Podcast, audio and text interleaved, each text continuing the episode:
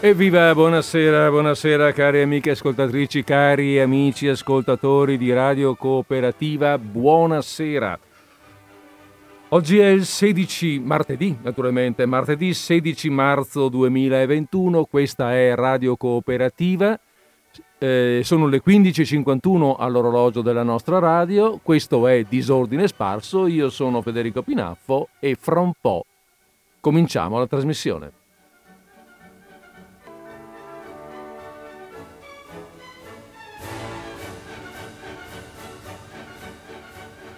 E così sul parapam parapam parapam zappan del, um, della marcia di Radetzky cominciamo effettivamente la trasmissione. Poi qui ci sarebbe anche tutto da discutere, no? Ma una trasmissione si intende cominciata quando c'è la sigla o soltanto quando si comincia ad entrare veramente nel vivo? E qui apriamo una lunga eh, questione filosofica che concluderemo probabilmente eh, l'anno prossimo. Nel frattempo noi andiamo avanti con le nostre cose.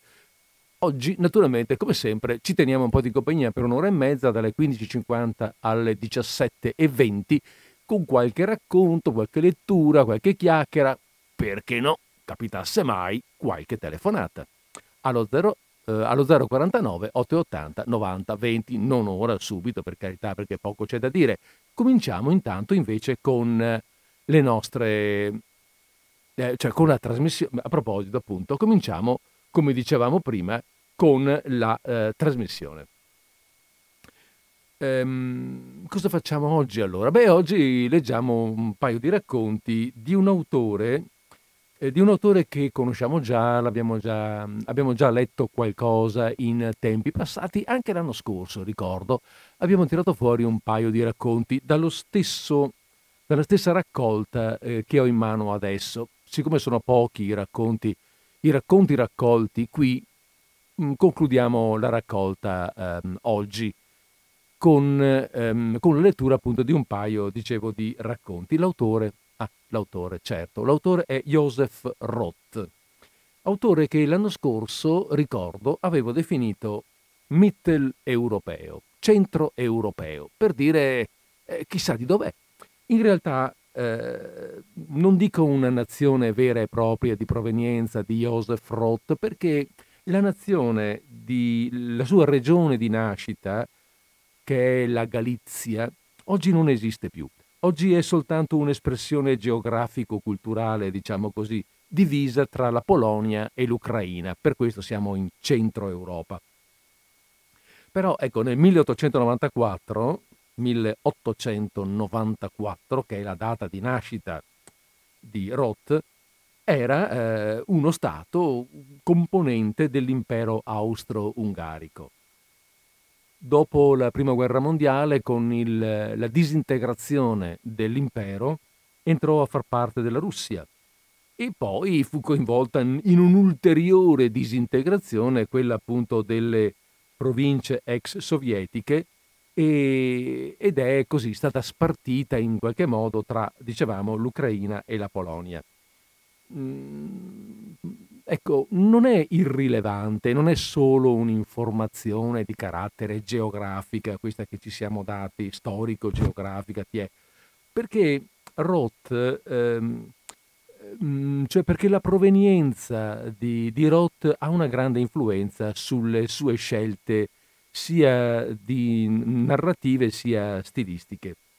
Roth fu un grande nostalgico dell'impero austro-ungarico e del ritorno di questa monarchia, nella quale lui vedeva, e la vedeva assieme alla Chiesa cattolica, l'unico antidoto contro il nazionalsocialismo e lo vedeva un modo per tenere unite e in pace popolazioni di etnie e culture differenti. Ho detto assieme alla, eh, ehm, alla Chiesa cattolica, ma lui non è cattolico, non è neanche cristiano in realtà.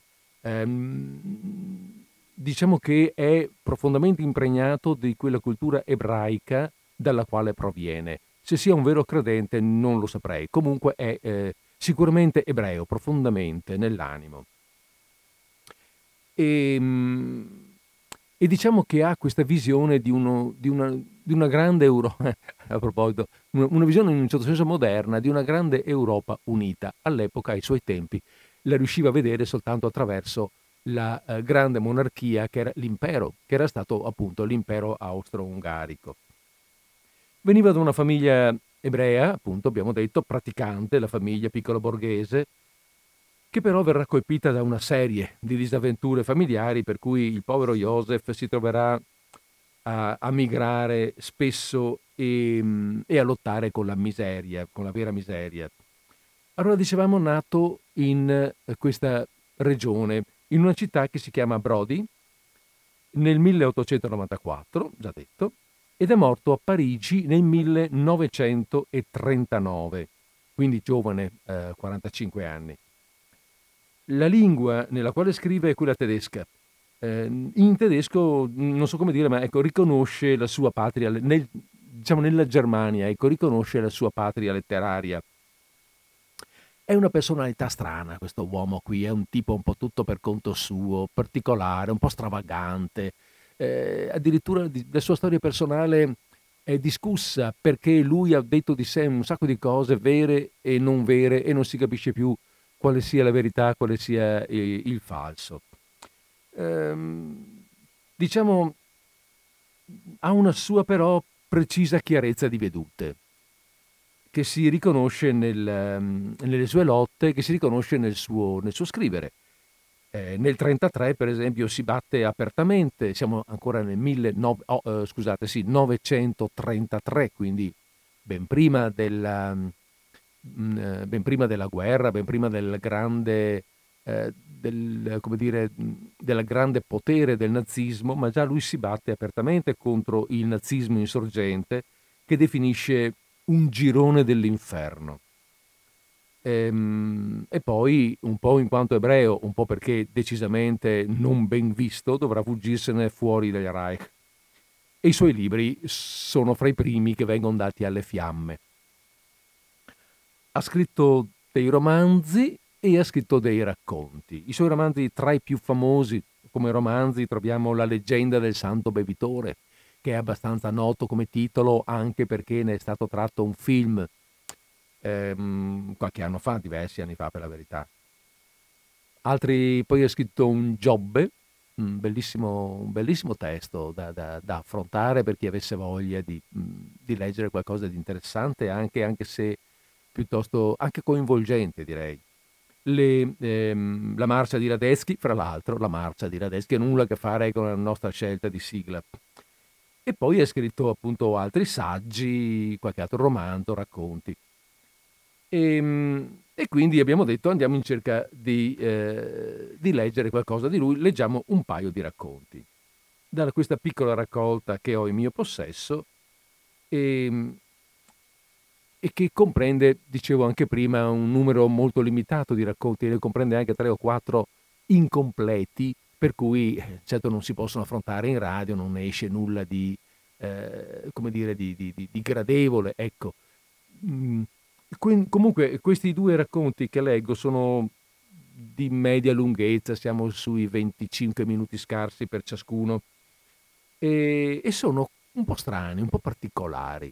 Sono quasi degli esercizi di un virtuoso dello scrivere. Sono eh, centrati sulla descrizione dei personaggi, più che sulla narrazione di una storia, di una trama. Sì, c'è, soprattutto nel primo, che leggeremo per primo, c'è una trama sotto, ma così leggera, così... serve da scusa, una trama che serve da scusa per raccontare, eh, per scrivere qualcosa su queste figure un po' particolari che lui ci vuole, ehm, che lui ci vuole descrivere. Per cui a noi viene il compito di metterci un po' di fantasia, eh, cercare di, di ascoltarlo, di abbandonarci un po' il racconto e cercare di vedere con gli occhi della mente questi straordinari, stravaganti personaggi così originali che sono descritti in ogni particolare del loro apparire e del loro agire. E, e basta, io non, non, ho molte cose da dirvi ancora se non appunto eh, cominciamo con la lettura di questo primo racconto che si intitola Il cartello, è stato scritto nel 1923 e, um, sì, e farò una, credo, adesso verifico un po', sì, lo leggiamo tutto facendo una breve pausa verso la metà. Tanto perché così sapete che quando sentite una breve pausa non vuol dire che sia finito il racconto, ma siamo stiamo mm, scusate sto cercando la pagina vabbè non è neanche verso la metà o sì. Vabbè insomma ci siamo capiti farò una breve pausa.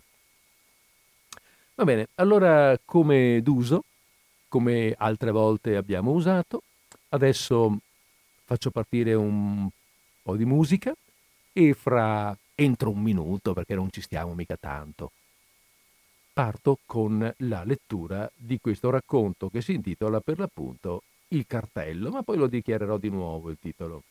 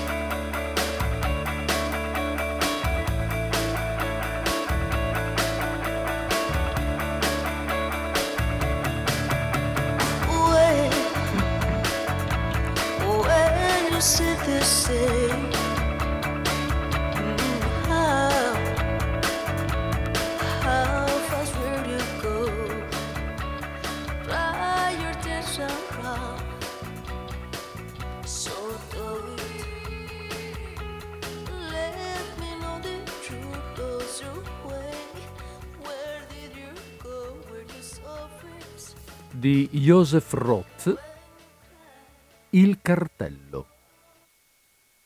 Il 12 novembre l'Aurora di Boston riportava a grandi lettere sulla prima pagina del suo numero forte di ben otto pagine il seguente comunicato. Da ieri la famosa Miss Sylvia Punkerfield, che è alla guida del movimento delle suffragette, è scomparsa. Oggi, come tutti sanno, doveva aver luogo la manifestazione di massa delle suffragette davanti al palazzo del governo. Per l'occasione erano arrivate illustri dirigenti da New York e Chicago. La polizia, come abbiamo riferito due giorni fa, aveva ricevuto persino informazioni su un attentato dinamitardo di fronte al palazzo del governo e aveva preso provvedimenti per sventarlo. Miss Sylvia Punkerfield è ritenuta l'organizzatrice di questo raduno, come del resto l'anima del movimento femminista locale. Alquanto sorprendente risulta la sua improvvisa scomparsa proprio poco prima della manifestazione. Si vocifera di un delitto. Miss Parkerfield aveva naturalmente numerose rivali. La polizia, nonostante le intense indagini, non è riuscita finora a mettersi sulle tracce della guida della suffragetta scomparsa. Tutto il Massachusetts conosceva naturalmente Miss Punkerfield, Sylvia Punkerfield, la suffragetta slanciata come una libellula, i capelli tagliati corti e l'abito di panno, nero e liscio che era già di per sé un programma, e i cui bottoni di legno di incredibile semplicità rivestiti di tessuto nero a coste, si presentavano come i punti del programma di partito. E tuttavia c'era una certa raffinatezza in questa semplicità. O forse qualcuno credeva davvero che Miss Silvia portasse i capelli corti perché erano pratici e maschili? Hm. Nessuna pettinatura sarebbe stata più adatta alla testa infantile di Miss Silvia dai giovani tratti fanciulleschi. Miss Silvia aveva gli occhi azzurri. Quando si dice azzurri si pensa al cielo o a simili realtà dal colorito azzurro. Ma l'azzurro degli occhi di questa ragazza aveva qualcosa del colore violetto fresco delle nuvole al tramonto nel tardo autunno, piuttosto che quello di un cielo primaverile. Quando Miss Silvia parlava ai raduni, c'era in quegli occhi la freddezza di lame molto affilate che luccicano di blu violetto. Aveva la voce acuta, ma non sgradevole di una domat- domatrice o una cavallerizza da circo. Quando Miss Silvia gridava uno slogan nella folla, il suo corpo si allungava snello sul podio e la sua mano, con le lunghe dita dai muscoli slanciati, si serrava come intorno ad un invisibile manico di frusta. Il braccio nerboruto e virile tracciava un arco nell'aria e sembrava che Silvia scagliasse le parole nella sala come una palla di gomma. Allo stesso tempo la sua voce assumeva un suono metallico, come se una sciabola sbattesse sull'ottone. Così era Miss Punkerfield. Non c'era da meravigliarsi dunque che tutto il Massachusetts la conoscesse. L'attempata Miss Lawrence, che era piatta come l'asse di una tavola, sapeva essere logica, coerente e spietata come un manuale di algebra. Nessuno osava discutere con lei. Con una logica della massima esattezza spezzava i suoi avversari in due metà perfettamente simmetriche. La ancora giovane ma coriacea Miss Esther Smith conosceva a fondo tutti i pensatori degli ultimi tre secoli e versava sulle teste dei suoi nemici tinozze di citazioni perentorie, tanto da farli cadere in ginocchio e implorare pietà. Miss Ethel Fisher, la figlia di Fisher, il, com- il commerciante di salsicce, era temuta a causa della sua rozzezza addirittura ultramascolina. Le sue parole erano pesanti e massicce come i martelli con cui gli operai di suo padre tritavano le pelli di cavallo per ottenere le salsicce. Ma cosa erano mai tutte loro in confronto alle qualità soprannaturali di Miss Silvia. Miss Silvia emanava una gloria vincente. Dal suo essere scaturiva vittoria, respirava vittoria, perché è così intelligente, dicevano le donne del Massachusetts. Perché è così bella, dicevano gli uomini del Massachusetts. E se Miss Silvia non fosse scomparsa così all'improvviso, si sarebbe potuto verificare il singolare caso che tutte le donne avrebbero accantonato l'idea di amazzone e tutti gli uomini avrebbero sposato la causa delle suffragette. Alcuni professori di Boston, infatti, erano già diventati loro seguaci. I tre più giovani dei 40 senatori del Massachusetts avevano rivelato pubblicamente la loro simpatia per esse. E il giovane Pedro dal Costocaval, il torero di fama mondiale che era giunto tre mesi prima dalla sua patria portoghese, andava a tutti i raduni in cui parlava Miss Sylvia Punkerfield per vederla e applaudirla con tutte le sue forze di torero quando Miss Silvia concludeva il suo discorso o dava contro a un avversario. E ora Miss Silvia era scomparsa. Non si diceva nient'altro su di lei oltre a quello che era apparso nel dispaccio dell'Aurora. Cosa era successo a Miss Punkerfield? Al caffè Chesterton, nell'angolo sinistro accanto alla finestra, sedevano tre uomini che tutta Boston e il Massachusetts conoscevano. I signori Washer, Pumper e Klingson. Mr. Washer era un reporter del Little Times. Indossava un grande cappello marrone e stivali cilindrici che arrivavano alle anche. Ciò che si trovava tra il cappello e gli stivali era il vero Mr. Washer, e cioè molto poco, perché Mr. Washer era insignificante e minuto. La testa era piccola e ovale, il viso sgualcito come un groviglio di carta. Il naso era incastrato tra due rigonfie pieghe del viso, come sprofondato in un cuscino. Era uno di quei nasi il cui dorso non poteva sorreggere un pince-nez. Per questo Mr. Washer portava gli occhiali davanti a un paio di occhietti verdi penetranti. Gli occhiali erano l'unica cosa che colpiva di quel volto lucidi e scintillanti, contrastavano in modo singolare con il colore giallo-bruno del suo viso. Quando Mr. Washer si toglieva gli occhiali e cappello, la testa, con le sue numerose grinze indurite, sembrava una piccola noce. A chi aveva visto Mr. Washer almeno una volta, rimanevano impresse nella mente solo tre cose. Il cappello di cencio marrone, gli occhiali scuri e gli stivali alti e stretti. Tutte e tre le cose insieme davano Mr. Washer. Quello che era il vero Mr. Washer spariva del tutto, ma proprio il vero Mr. Washer era interessante. Era un reporter di cronaca nera di grido e di rango. Il suo giornale, il Little Times, riportava con la massima esattezza le notizie su provenienza, percorso di vita e affari di famiglia di tutte le persone che venivano a contatto in un modo o nell'altro con la polizia. Se da qualche parte veniva tirato fuori dall'acqua il cadavere di un'operaia, Mr. Washer sapeva che questa aveva avuto una relazione con questo o quel bracciante del cotonificio.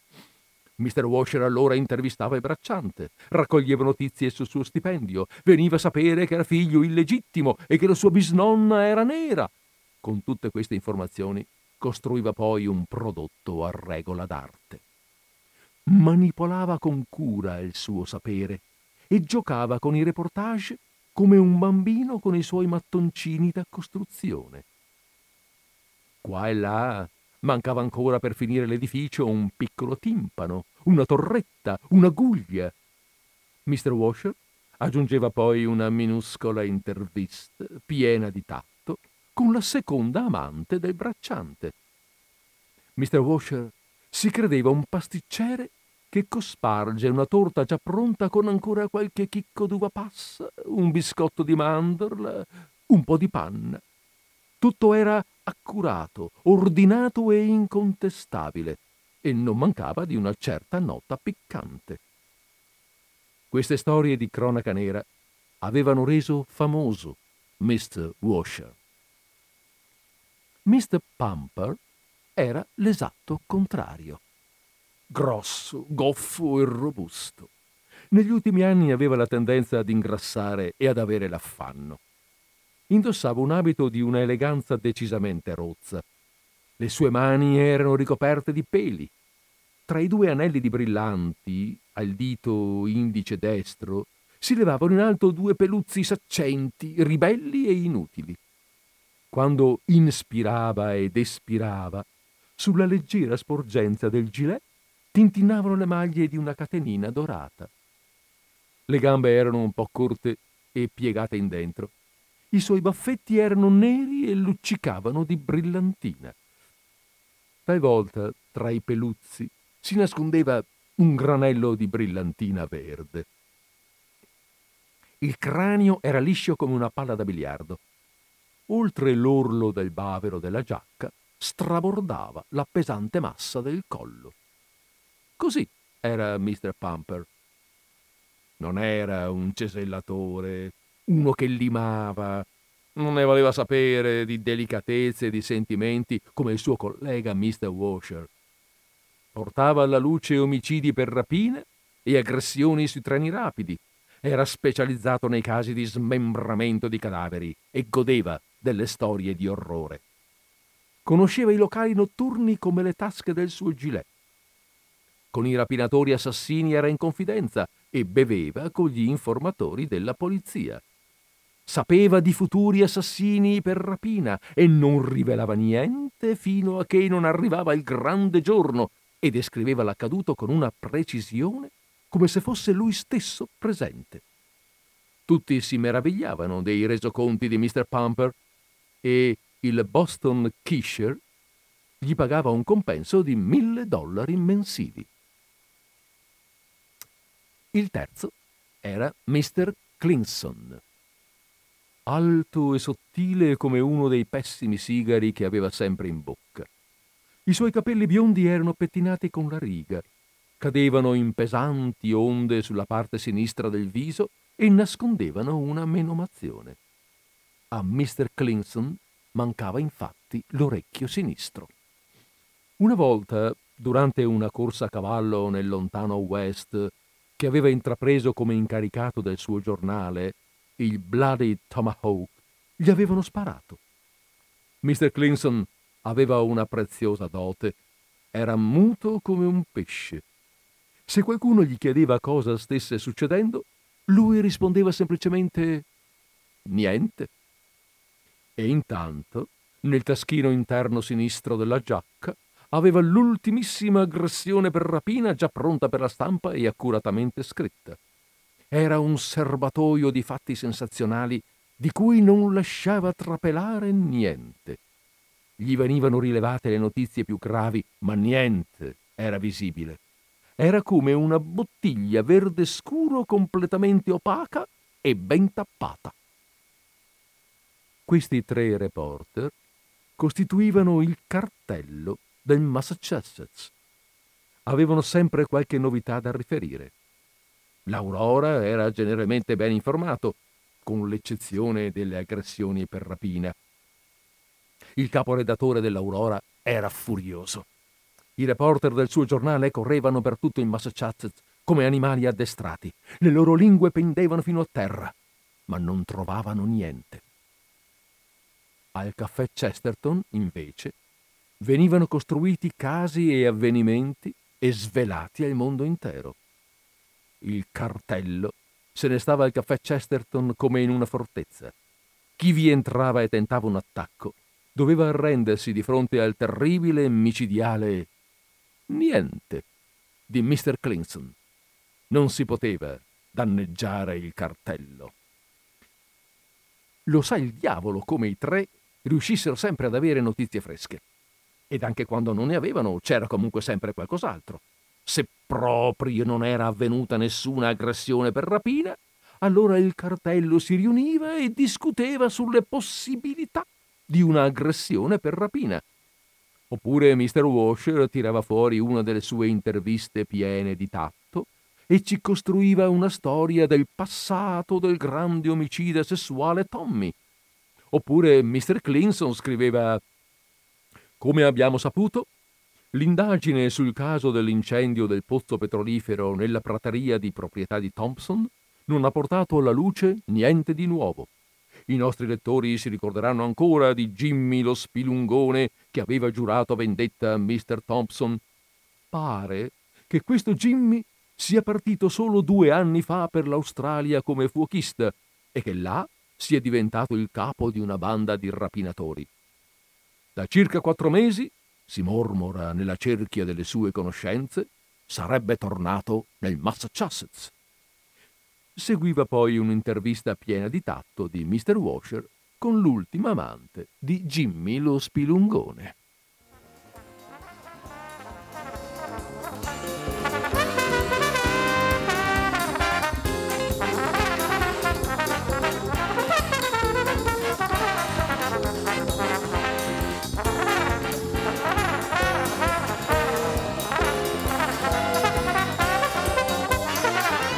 Were the most exotic stranger, oozing such danger. There was a fire in your eyes, bluer than the skies. Though your heart was like a stone, and your fortune so unknown. You are unshakable face, your fears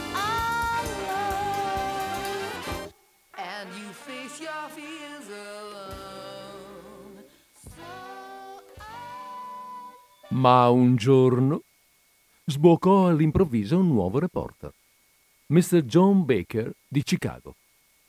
Era alto e magro come un levriero. Il naso sporgeva dal viso come se fosse in un certo qual modo indipendente.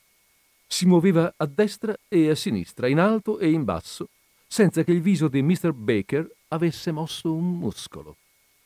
Quel naso era un essere vivente, spontaneo e indipendente in costante movimento. Non stava mai fermo. Fiutava gli avvenimenti, attirava i fatti sensazionali come un magnete una scheggia di ferro. Annusava la carne umana, gli scotennamenti, gli omicidi a sfondo sessuale e le aggressioni per rapina. Era un naso assolutamente singolare. Mr. Baker andò alla redazione dell'Aurora direttamente dalla stazione. Cosa sapete fare? gli domandò il capo della redazione. Tutto, rispose Mr. Baker. Ricevette 800 dollari e divenne reporter per l'Aurora. Mr. Baker si interessava molto alle suffragette. Strinse una grande amicizia con il torero portoghese Pedro dal Costo Caval. Partecipava a tutti i raduni applaudendo energicamente. Si guadagnò la fiducia della coriacea Miss Esther Smith grazie a un articolo sull'Aurora in cui aveva difeso la causa delle suffragette. La notizia dell'improvvisa scomparsa della famosa Miss Punkerfield l'aveva data Mr. Baker all'Aurora per primo. Era terribile.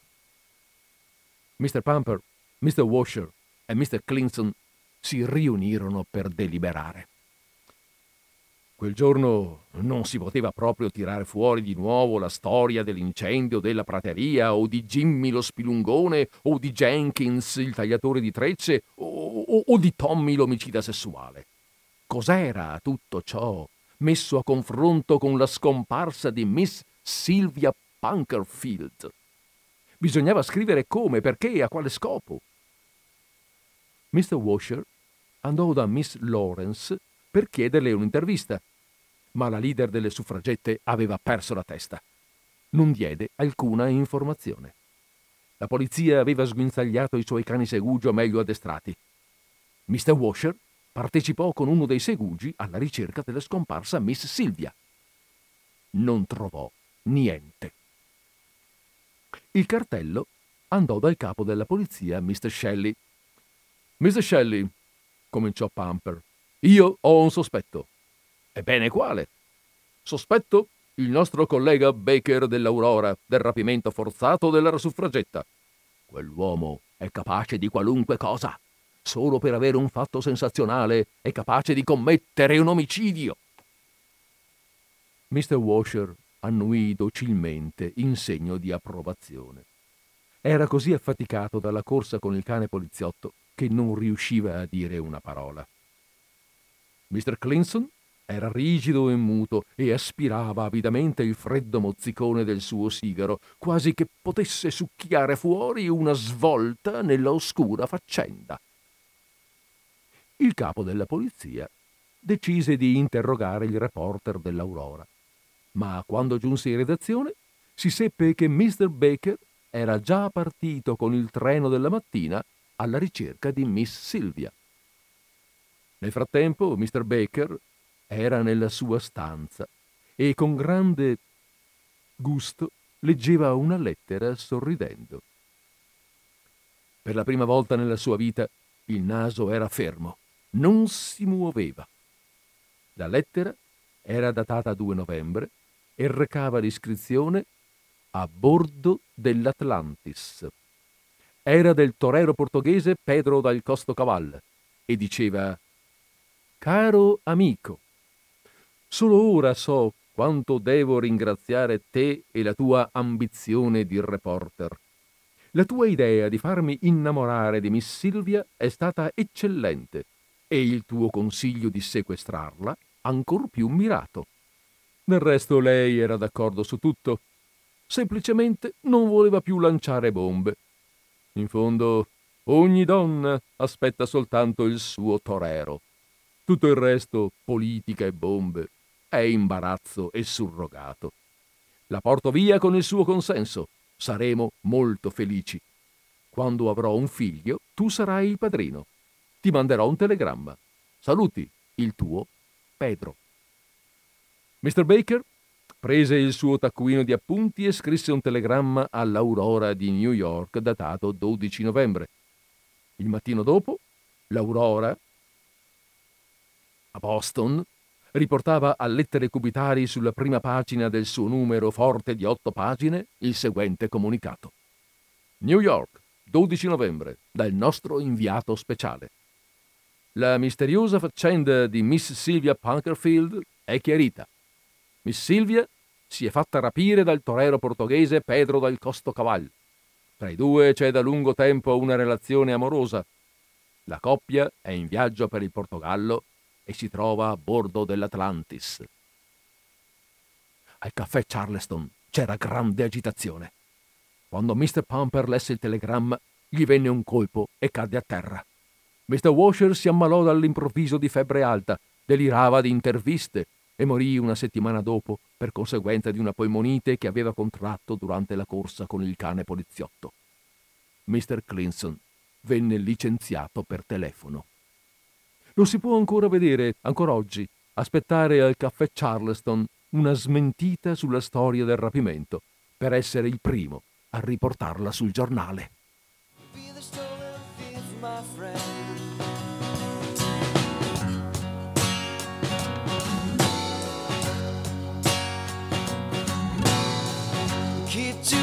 What you do, but remember that anyway. You are the stolen thief. And keep saying what you say, but remember that anyway. You'll be the stolen thief. You'll be the stolen thief. You'll be the stolen thief. You'll be the stolen thief, my friend.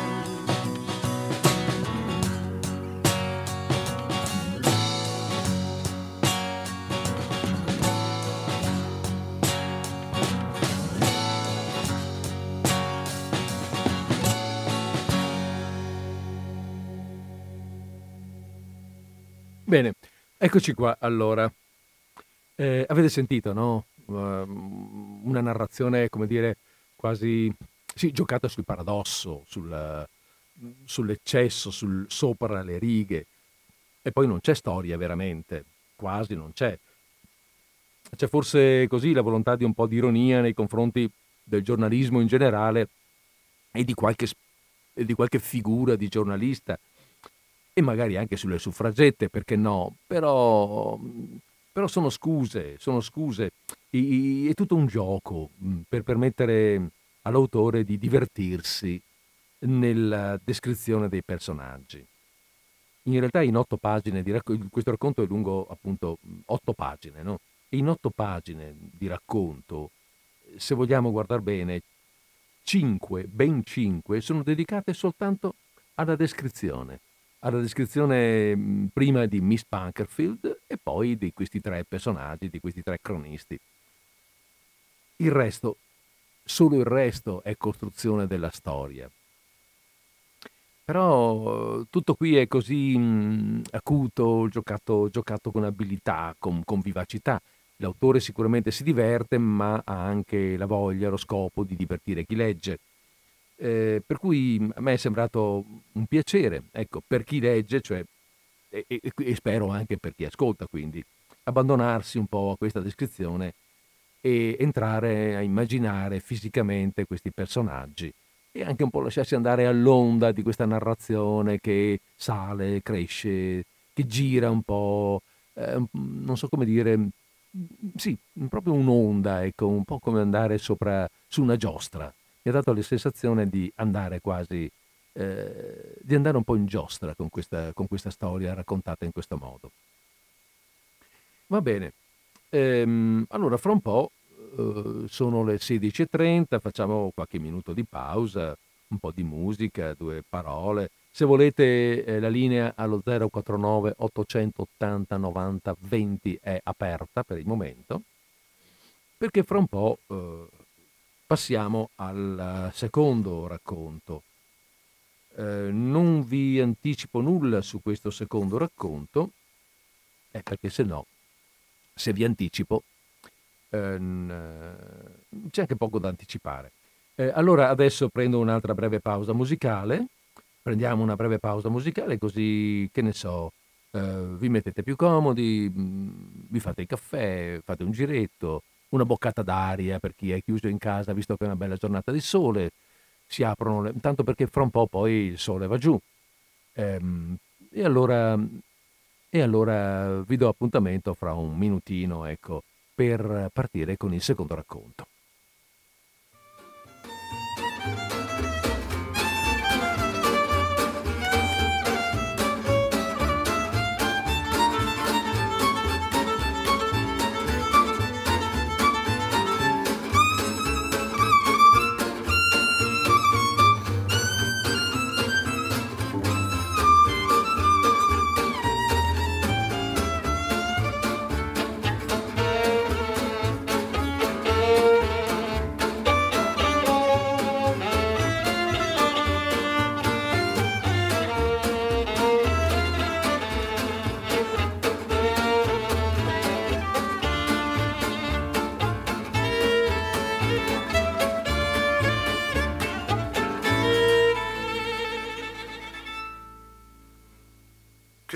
Será que me queda a mí?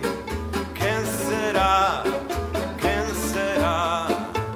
Como solos de un inmenso mar. ¿Quién será?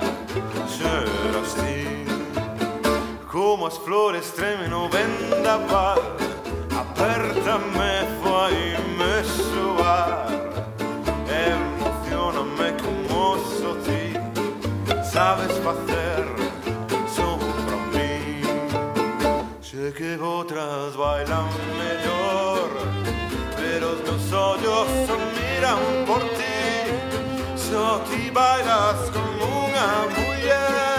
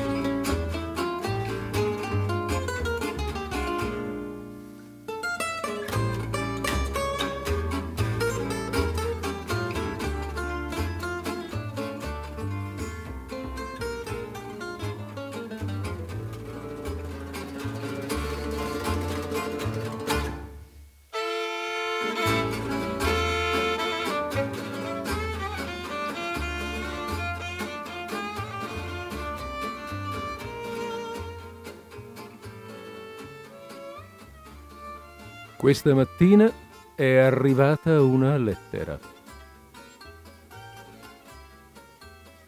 Questa mattina è arrivata una lettera da Buenos Aires del mio amico Naftali Croy. Gli piace molto la vita nella grande e senza dubbio singolare città straniera. Ha incontrato amici, gente che viene dal nostro paese. Commerciano in tabacco e altri generi e mi mandano i loro saluti non mi hanno dimenticato, sebbene fossi appena un ragazzo quando mi sono separato da loro e me ne sono andato all'ovest, dalla famiglia di mio padre, a Vienna. La gente della mia terra ha una buona memoria, perché ricorda con il cuore. Io invece li avrei quasi dimenticati, perché ho vissuto nei paesi dell'Europa occidentale, e ancora ci vivo, dove il cuore non vale niente, la testa poco e il pugno tutto. Chissà dove sarei finito se il mio amico Naftali Croy non avesse preso anche lui la sua strada verso Occidente. Ero già sul punto di perdere il mio cuore, la nostalgia, l'amore e il dolore, che è tanto forte quanto la nostalgia, l'amore e la morte insieme. Avevo ormai dimenticato il mio paese natio, la piccola cittadina in Russia che non esiste più, che è morta, caduta nella grande guerra come fosse stata un soldato di fanteria, un essere umano. No, era molto più di un essere umano. Era un grembo fecondo da cui molte persone, persone singolari, furono sparpagliate come semi nei vasti campi del mondo. Questa città non c'è più. I cannoni l'hanno distrutta, gli incendi annientata, gli stivali calpestata. E adesso fiorisce il Gran Turco dorato, laddove un tempo vi erano vicoli piccoli e sporchi e case, e il vento soffia libero sulle piazze o sugli angoli della mia infanzia. Altre città diventano grandi e opulente o, se destinate a morire, muoiono lentamente. La morte le tormenta per centinaia o migliaia di anni mentre la nostra piccola città l'ha spazzata via dal suolo in un sol colpo con la sua grande falce affilata. Adesso sono uno nato in nessun luogo e la mia casa non è da nessuna parte. È strano e terribile e mi sembra di vivere in un sogno, uno che non ha radici né meta, non ha un inizio né una fine, uno che va e che viene ma non sa da dove né verso dove. È così per tutti i miei conterranei. Vivono sparpagliati per il vasto mondo, si aggrappano con, fradici, con fragili radici a un terreno sconosciuto, giacciono sepolti in terra straniera, generano figli che non sanno dove è nato il loro padre e il loro nonno è già soltanto una favola. Ogni tanto sento parlare di quello o di quell'altro. Così so che ora il fornaio Surokin gestisce una locanda a Tokyo, è sposato con una giapponese e ha sei figli, due dei quali studiano da qualche parte in Europa. Il ricco signor Kobritz ha ritrovato questo tal fornaio Surokin in un modo bizzarro. Il signor Kobritz commercia con mezzo mondo e così un giorno è arrivato anche a Tokyo. Per placare la fame se n'era andato in una locanda si era seduto al tavolo e fatto portare un pesce eccellente.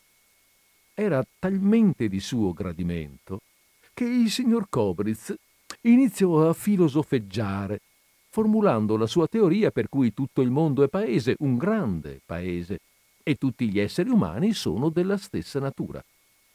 Altrimenti, come poteva, come poteva essere di trovare a Tokyo che stava praticamente alla fine del mondo, un pesce così come quello che gli preparava a casa il suo cuoco personale.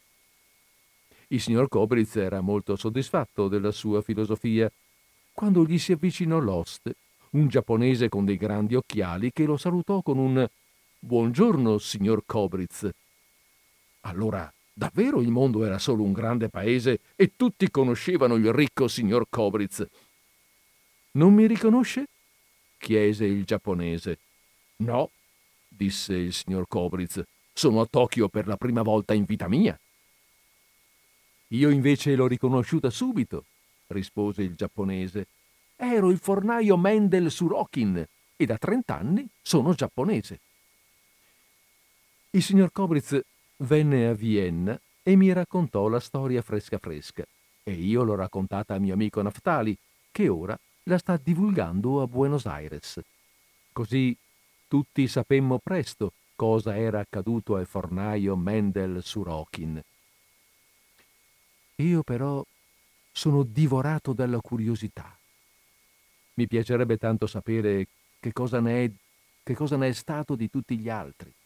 Per esempio del cieco Turek, del becchino Pantaleimon, del sarto Peisak, del dottor Habrich, di Jonathan Bruch e di Mordecai, lo scrivano. Di tutte queste persone mi ricordo perfettamente. Così come se mi apparisse davanti in carne ed ossa, vedo Jonathan Bru, lo svevo di una colonia tedesca, un portalettere in pensione che indossava un berretto con la visiera e una vecchia sciabola e molte decorazioni di latta sul petto si era messo in testa di essere un principe e un grande generale, imparentato con tutti gli imperatori e i re del mondo, e ogni tanto leggeva ad alta voce una lettera dell'imperatore cinese. Caro cugino, scriveva l'imperatore della Cina, mi sorprende non avere più tue notizie già da molto tempo. Con questa stessa posta ti mando le ultime decorazioni del mio casato. Scrivimi subito se le hai ricevute il tuo fedele imperatore.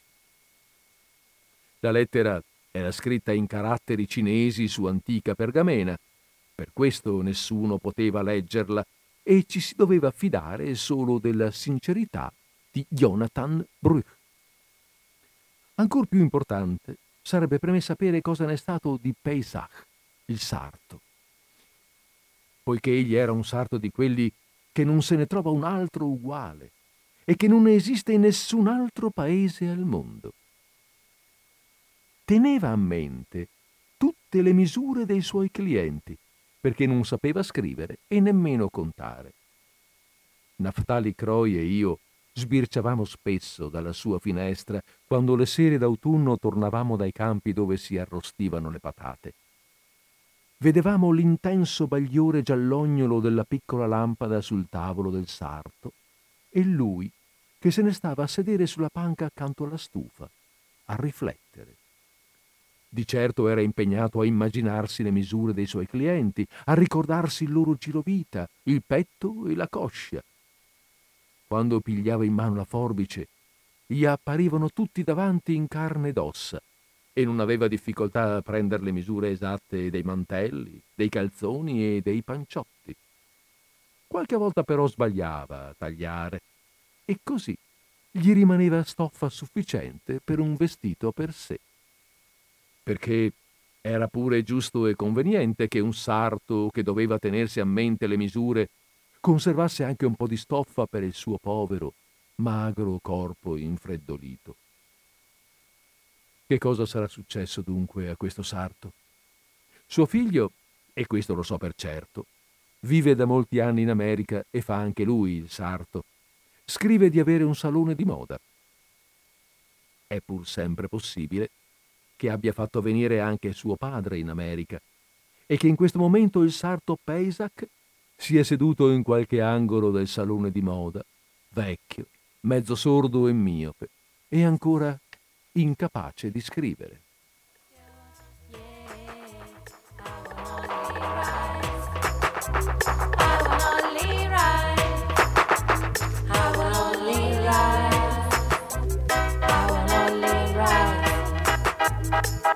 Think of you, but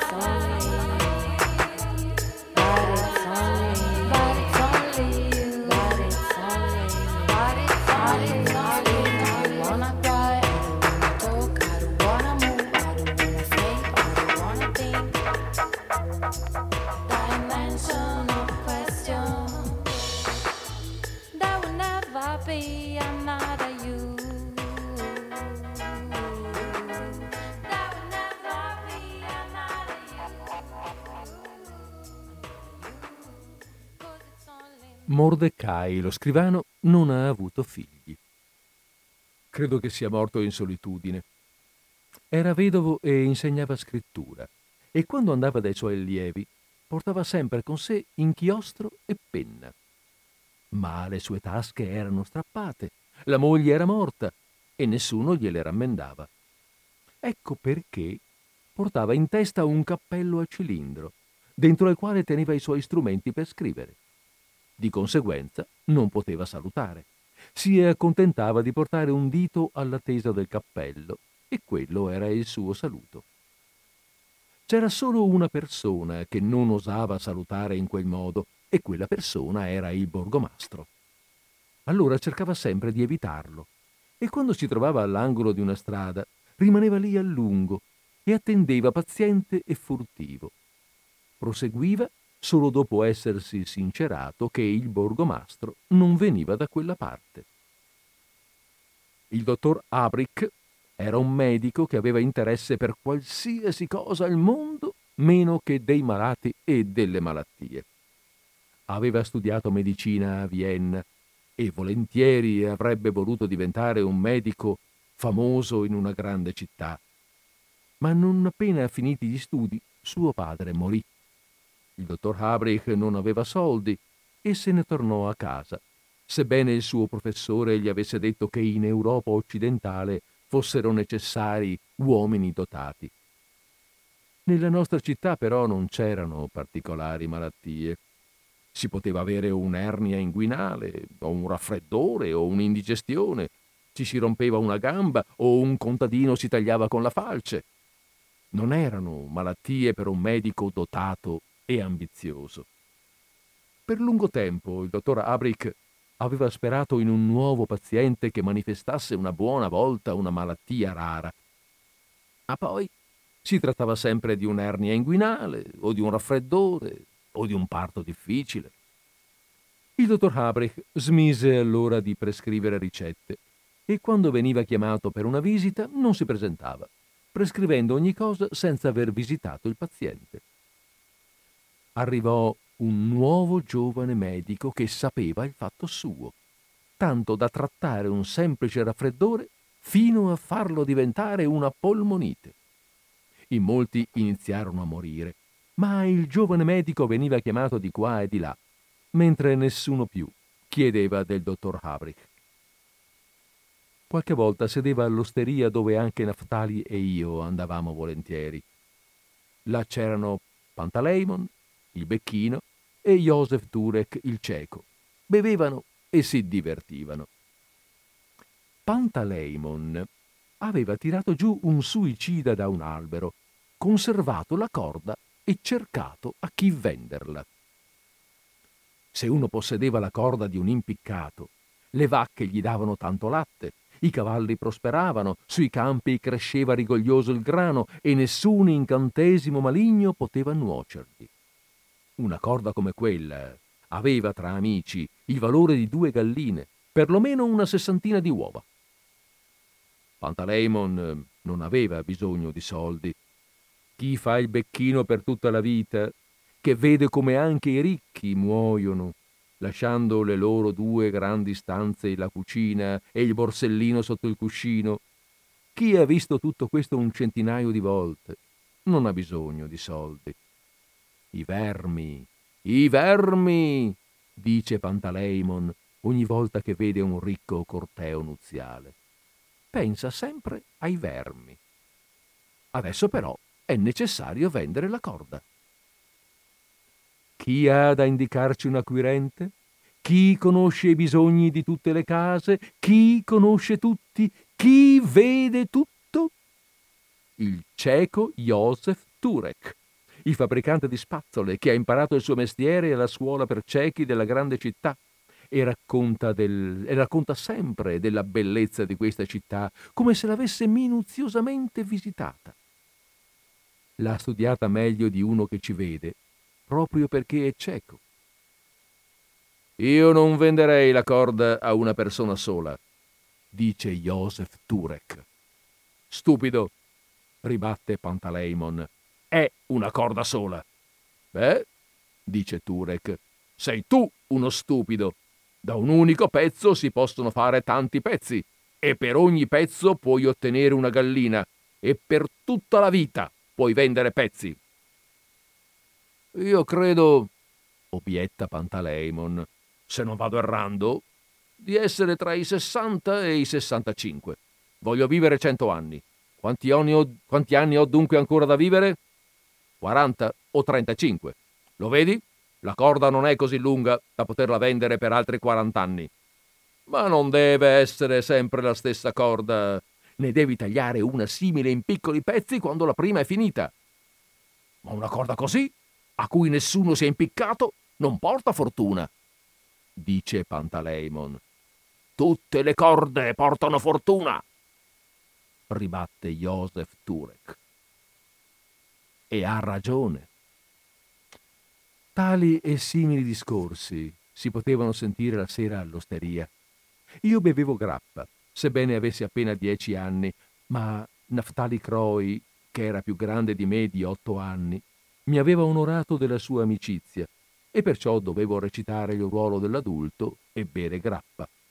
Non era affatto cattiva, anzi era buonissima e mi teneva in vita, quando tornavo stanco e infreddolito dall'orrostitura delle patate. La mattina partivamo presto. Le nebbie avvolgevano ancora la terra e il mattino autunnale, che appariva come un vecchio avvolto nei panni, sordo e muto. Le cornacchie sedevano sui rami oscillanti, in silenzio per lunghi minuti, tanto che sembravano attaccate agli alberi come grandi e tristi frutti autunnali si levavano in volo quando accendevamo il fuoco e il fumo saliva. Eravamo i nemici delle cornacchie. Talvolta gli tiravamo i sassi, talvolta una cadeva giù tramortita. La prendevamo in mano e ci spaventava sempre l'affilatura del becco ricurvo, che era come una sciabola a doppio taglio.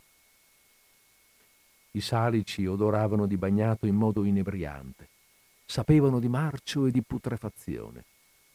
L'umidità ci penetrava nel corpo attraverso le suole degli stivali.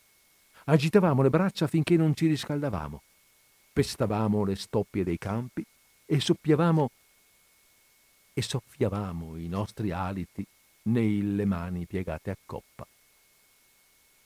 Al margine del bosco si vedevano apparire animali solitari, fugaci e indagatori. Fiacchi coleotteri tardivi strisciavano neri e splendenti nei solchi della terra, come pezzi di carbone vivente. Le nuvole se ne stavano in cielo ostinate, come una disgrazia imminente che non si è ancora compiuta. Già nel pomeriggio, verso occidente, l'orizzonte iniziava a tingersi del rosso del sole che non vedevamo. Non lo avevamo visto al mattino quando era sorto e nemmeno a mezzogiorno, all'apice della sua luminosità. Ne vedevamo solo le ultime propaggini, i suoi raggi e la sua immagine riflessa, rossa e ardente, nelle nuvole della sera. Il vento si alzava in punta di piedi e iniziava il suo notturno peregrinare. Contemporaneamente si illuminavano un paio di luci gialle nelle capanne lontane, come fosse stato il vento stesso ad accenderle. Poi Naftali fischiettava la canzone del mugnaio, la cui ruota gira e gli anni passano. Dal nostro pennacchio di fumo capivamo che era girato il vento. Ieri era venuto da nord, oggi veniva da nord-ovest e a giorni sarebbe arrivata la prima neve. Già anelavo ai suoi piccoli, affilati e duri fiocchi e alla sua genuina e sferzante asprezza sul mio viso. Il profumo delle patate che arrostivamo ci avvolgeva come una casa. Le cornacchie si erano già abituate al fumo e tornavano sui rami e di tanto in tanto spiegavano le loro ali senza muoversi, forse per spaventarci, oppure perché erano loro stesse spaventate. E Naftali Croi, alto, allampanato, rossiccio e smilzo, se ne andava a casa a lunghi passi. Io gli correvo appresso, ma non riuscivo a stargli dietro. Raggiungevo la città dieci minuti dopo di lui, che se ne stava già davanti all'osteria e aspettava. Fu l'autunno più triste della mia vita, quello in cui Naftali Croi venne a Vienna. La guerra e la rivoluzione erano finite. I paesi e le persone tremavano ancora, sebbene il tumulto che li aveva scossi fosse ormai passato. Ero un povero diavolo. Non possedevo nient'altro che lo zaino. Nello zaino c'era il mio cappotto. Grazie a una pietosa opera di bene possedevo un paio di scarpe che indossavo allora. Erano degli stivali laccati. Proprio di questi si era privato il mio benefattore. La vernice era screpolata e attraverso le suole sottili penetrava l'acqua di tutto il piovoso mondo autunnale. Quando pulivo le scarpe dal fango della strada, iniziavano a luccicare in modo vistoso. Fu un regalo straziante. Così arrivò Naftali Croi, trascinato dall'est all'ovest insieme a tanti altri. Arrivò con i poveri, i profughi, i prigionieri di guerra. Era povero e lo ero anch'io. Insieme eravamo ancora più poveri che ciascuno per sé. Ma eravamo amici e l'amicizia è una grande ricchezza. Se Naftali avesse avuto un lavoro come si deve, la sua venuta sarebbe stata grave la metà, ma era soltanto un cocchiere. A vent'anni aveva sposato una vedova, una vedova con due figli adolescenti. La vedova aveva 40 anni Possedeva una carrozza di piazza con un cavallo. Suo marito, il cocchiere della carrozza, era stato un ubriacone ed era morto da folle. Così, nella piccola stalla, c'era un povero cavallo che nitriva e nel cortile la carrozza aspettava, con i vetri dei finestrini rotti, schizzata di fango grigio, con il timone inclinato sul pavimento, triste e malinconico nella sua inutilità a Naftali. Quella vista gli spezzò il cuore. Ogni giorno lanciava un'occhiata nel cortile e nella stalla, finché un mattino, attaccò senza esitare il cavallo al carro, montò sulla cassetta e trottò alla stazione. Arrivarono dei clienti. Naftali ebbe fortuna.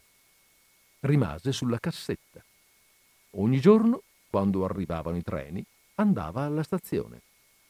Perciò, insieme alla vedova e ai suoi figli, si sposò anche la carrozza. Durante la guerra gli austriaci occuparono la città. Requisirono il carro, il cavallo e Naftali Croi. Il cavallo morì nei campi, la signora Croi morì a casa. I figli morirono di tifo.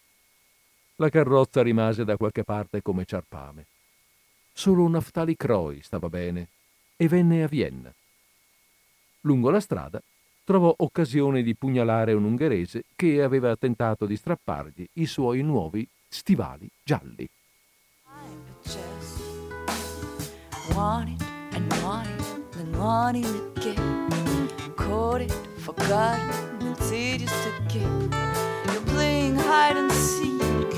I haven't seen you for weeks.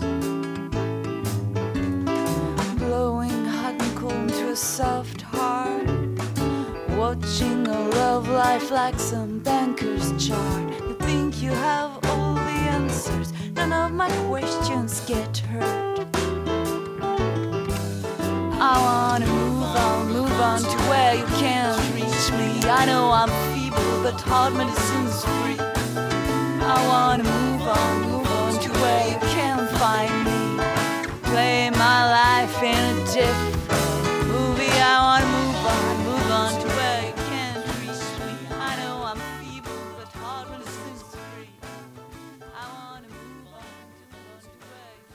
Eccoci tornati, ehm, eccoci tornati dopo la lettura di questo secondo, eh, di questo secondo racconto dal titolo Questa mattina è arrivata una lettera.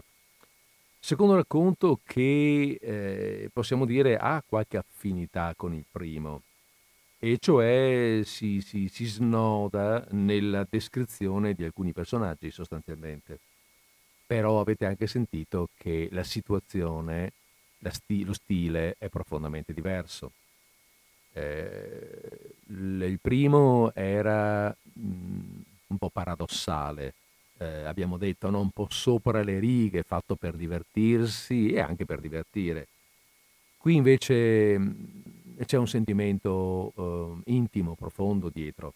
Ah, ah, dicevamo prima, accennavamo all'origine mitteleuropea di Roth e mh, cioè a questa sua provenienza dal paese che non esiste più, da una cultura ebraica di un tempo passato e di un luogo passato che non esiste più, distrutto dalla Grande Guerra, quella appunto del 14, e cancellati poi definitivamente dalla disgregazione dell'impero austro-ungarico.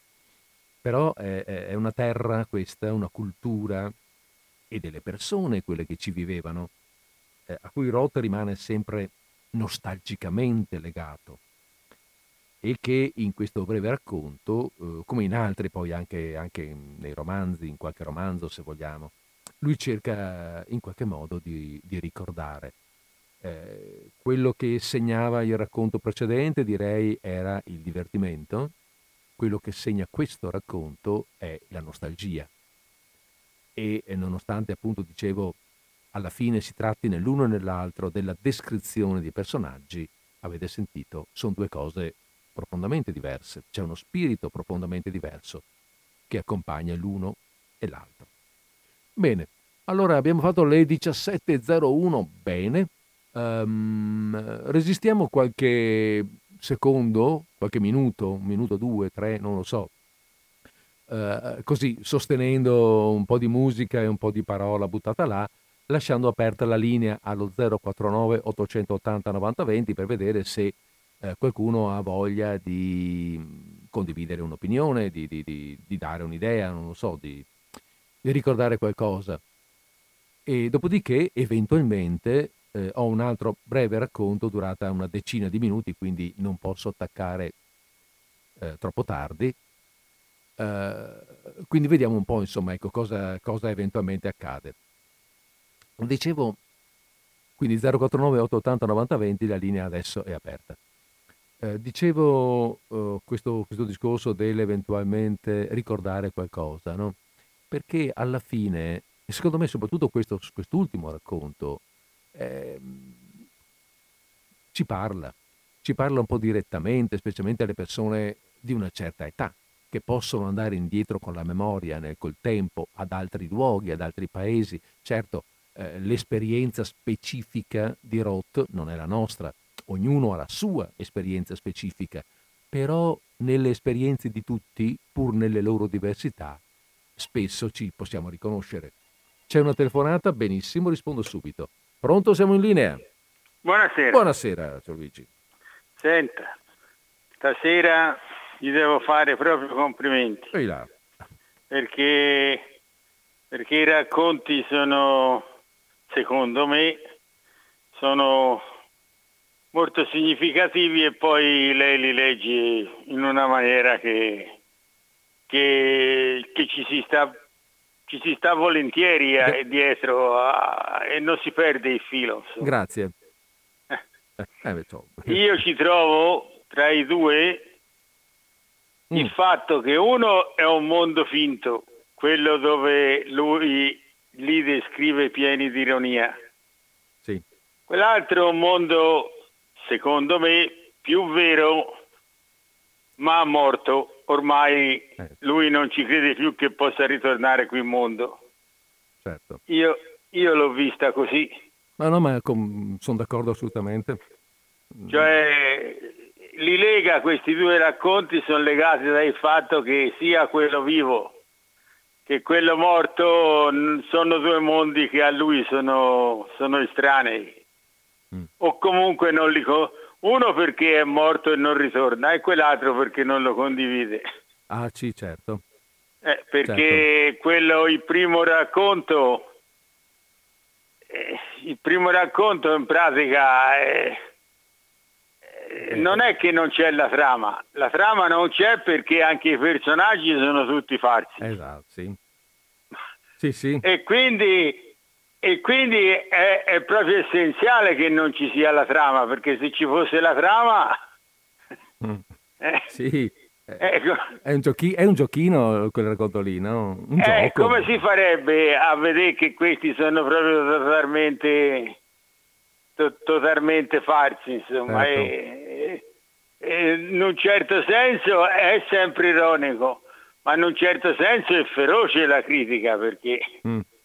eh, perché, sì. perché per lui è proprio totalmente farso. Non, de, eh, della suffragetta non dice neanche una parola di quello che, che rappresenta. È vero. La descrive solo in una certa maniera. Fisicamente. Che poi gli fa comodo perché, per dire che anche a quell'altri di quello che dice o che fa o che vuole, diciamo il mondo femminile, gli interessa solo una roba che non c'ha nulla a che rivedere con quello. Esatto. Con quello che, che dice. Vabbè, io la saluto e la, e la, ringrazio di nuovo. Buonasera. Grazie a lei, grazie, buonasera.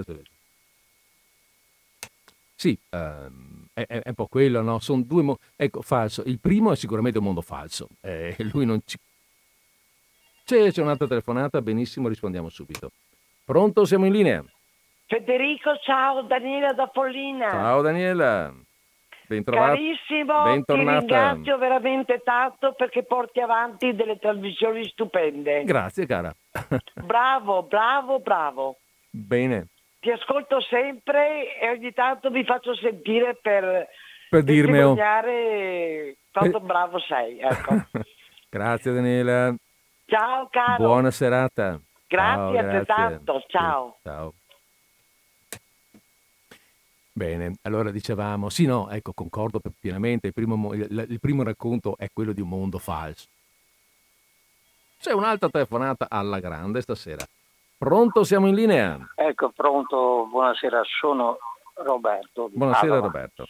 Ecco, non ho sentito, eh, purtroppo due, due, due tre telefonatine mi hanno interrotto, comunque non eh, eh, dico telefono perché Rotto è uno dei miei scrittori preferiti da, sin da giovane, che sono molto vecchio, e quindi mh, eh, ho avuto il piacere di ascoltare qualcosa dei suoi racconti, racconti e, e il, mh, il, richiamo che ha fatto Luigi alla sì. falsificazione, tutto sommato è mh, la, la, falsificazione della, della, del mondo in cui viviamo, delle persone che vivono in questo mondo, de, della nostra vita dotata di questa qualità, della, di questa qualità chiamiamo, della falsificazione è mm, il contenuto del suo peso falso, no? che è un, un racconto, un mm. piccolo mm. romanzo, no, romanzo un, un, un, racconto lungo. Ecco. Eh eh, tra i, mi pare che lei l'abbia citato anche. Non so, non l'ho letto comunque, non lo conosco. No, no, l'ha citato eh. all'inizio de, de, tra, i, tra, i, volumi che ha scritto Rotta, perché okay. Rotta ne ha scritti anche parecchi. Sì. E, ehm, oddio, lui non, non, era proprio un tedesco che mm, insomma è stato, è stato sì. costretto a esiliare eh, a un certo punto, e qua nel momento del nazismo ovviamente è stato costretto a, ad andare in Francia. Mm. Ecco, ma ha scritto parecchi libri, tra cui appunto vedo che lei ha dei racconti, lui il racconto era una del, oltre che ha scritto anche dei romanzi come Giobbe, sì. che era uno dei, dei, suoi, insomma, a me più cari da giovane, da giovane. E, e, e, mm, e, altri volumi di racconti come per esempio eh, La milleduesima notte, mm. eh, mi pare che si chiami così, milleduesima notte, che mh, anche questa 5-6 racconti, un libro che escono prevalentemente da Delphi questi libri eh. e mh, il pelo falso appunto è tipico della, del, del, del, eh, l'emblema anche dei racconti che lei ha letto, un significato abbastanza mm, si, mm, che si capisce dai racconti che sì. lei ha letto, eh, perché mh, mm, è, incentrato su uno che faceva il verificatore di mi, pesi e misure. Mm. No, il, il, la, il, protagonista del sì. romanzo, racconto lungo, era un verificatore di pesi e misure, che è un ufficio che, è un ufficio che fino a, non so se esiste ancora nei comuni o, nei paesi, è, è, è nei comuni c'erano questi, questi, certo. questi, uffici. Il verificatore di pesi falsi e misure, pesi e misure si chiamava, eh, verifica che eh, i pesi attorno a lui sono tutti falsi. Mm. Ah. e questo lo traspone ovviamente è un simbolo come lui fa nel, nel, nei, suoi, nei suoi romanzi ehm, eh, è pieno di, di, di, di, pietas ma anche di vitalità nella sua, sì. la sua, la sua letteratura è piena di, di pietas che, che, è proprio con Giobbi, è, sì. è, è, piena di umanità ma anche mh, di una sì, dolorosa ironia perché lui dice che come questa esperienza dei pesi e misure falsi eh, eh, questo ufficio è la rappresentazione per lui della vita comune nostra, certo, nostra vita eh, che mm, lui mm, ama molto perché le, la, le, le, parole sue, i romanzi sono pieni di vitalità tutto sommato, perché lui tende ad allargare quasi il tempo, la durata del, dei fatti, mm. anche se dei fatti sono così miseri da non avere questa durata, lui sembra sempre quasi allargarla in, mm. in tantissimi modi e con grande fantasia. E mh, alla fine, dicevo, che mh, dà questa, questa, impressione di una falsificazione della vita, proprio okay. in tutta la vita, dove noi siamo attorno a una mh, sorta, se, se, vuole trovare un giudizio per, eh, eh giu, appunto, per giudicare questa nostra vita umana, la qualifica come una vita basata sulla falsificazione. Oh, ecco, poi ci sono altre cose positivissime in altri sì, romanzi no, chiudo. Eh, ricordo appunto Job, ricordo eh, eh, quelli che scrivono il mercante di coralli, che è appunto una, una raccolta di, di racconti. Mm, mm ecco, eh, nella, mm, e Tarabas, altri, eh, sono pubblicati sempre erranti, da, da Elfi, insomma. È un, è, un, è un, uomo eccezionale che muore giovanissimo sì. e devo dire la verità, due parole, scusa, scusa, scusa, prego, prego. Mi, mi, scusi, scusate, se mh, mm, dico quest'ultima cosa, lui è morto in fondo, in un ospedale, in fondo a un corridoio, eh, una, una, cronaca che ho letto, cioè, è, è, nato in, è morto da solo, era solitario, in fondo a un corridoio e mh, per motivi alcolistici. Mm, cioè lui sì. è, cioè è morto mm. di alcolismo perché gli, in quel periodo soffriva e mm, qualche insomma mm, sì sì sì vabbè, è morto eh, così eh, insomma ecco, ho capito. per dire che eh, in qualche momento. No. bene. grazie bene, grazie. no no grazie grazie, grazie. dell'intervento. Grazie buonasera Roberto. Beh, così abbiamo eh, abbiamo raccolto anche una sì, un'ulteriore informazione ecco, su, su, eh, sul nostro personaggio. Sicuramente è morto giovane sì perché dicevamo prima no, facendo i facendo una sottrazione tra la data di nascita tra la data di morte e quella di nascita, mi pare che fosse, abbiamo detto, eh, 45 o 46 anni, quindi sicuramente, sicuramente è, morto, è, morto, giovane. E eh, per quello che posso ricordare io, delle sue, delle non moltissime letture che ho fatto di questo autore, c'è sicuramente un ritorno molto, molto... Eh, beh, vabbè, insomma, il, il, filo della nostalgia è un filo che ritorna spesso nelle sue scritture ed è il filo di nostalgia per un mondo che è, eh, appunto, abbiamo detto, sparito, non ritornerà più e quindi c'è questo, questo ricordo, ehm, questo riportare alla memoria di un mondo eh, profondamente, fra l'altro, profondamente impregnato di cultura ebraica. E certi libri, certi, come Giobbe che è stato appena nominato, o l'ebreo errante, o, non ricordo il titolo esatto, ebreo errante o ebrei erranti, eh, sono, sono, veramente molto significativi da questo punto di vista e molto belli secondo me. Roth scrive, Joseph Roth, ecco, scrive particolarmente bene. Va bene dai, abbiamo fatto le 17.13 in questo momento all'orologio di Radio Cooperativa e allora, e allora niente, allora sentiamo ehm, alla, ci allarghiamo con un po' di musica ancora e, e restiamo in attesa se qualcuno vuole eh, ricontattarci e dare una sua opinione.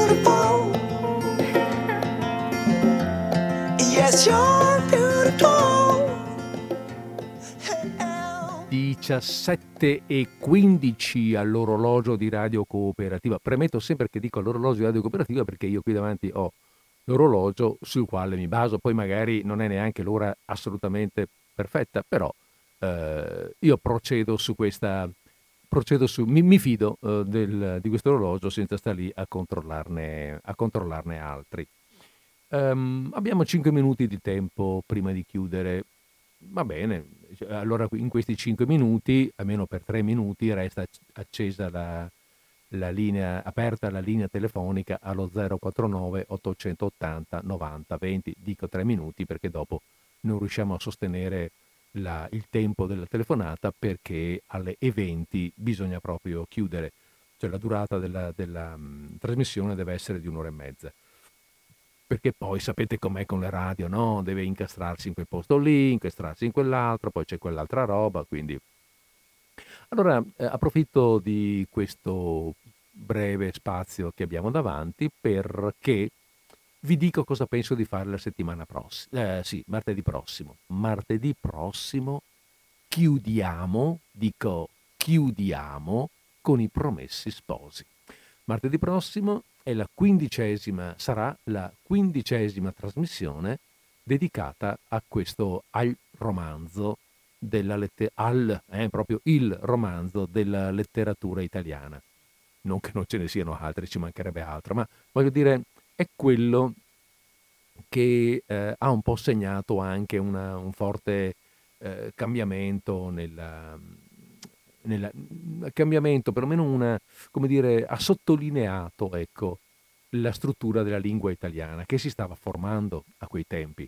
E quindi, insomma, stato, è un romanzo che ha una grande importanza sotto eh, vari, vari, punti di vista. Eh, ci siamo andati dietro per uh, un anno, avremmo dovuto chiuderlo l'anno scorso, ma c'è stata una sospensione di un paio di mesi al momento del lockdown, per cui ci siamo trasportati fino, abbiamo debordato con questa coda fino al 2021 e ho pensato che bisognava chiudere entro marzo, non possiamo, entro il trimestre, no? non potevamo andare tanto più in là. Per cui, per cui sì, ehm, la, martedì prossimo chiudiamo con i promessi sposi. Gli ultimi due capitoli. Quindi tenetevi pronti. Eventualmente andateveli a rileggere, e così poi li vediamo insieme. Eh, vedete un po', insomma, se può interessarvi.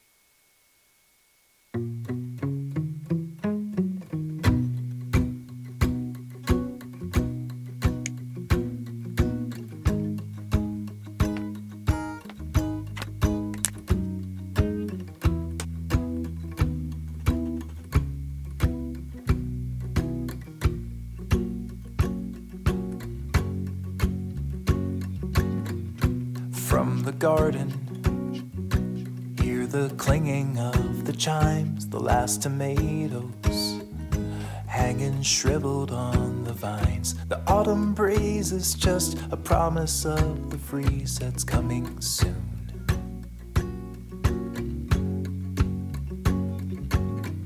The season's fleeting, the days are blurring into years, the lines retreating as every moment disappears, the stories end to leave another to begin to start anew.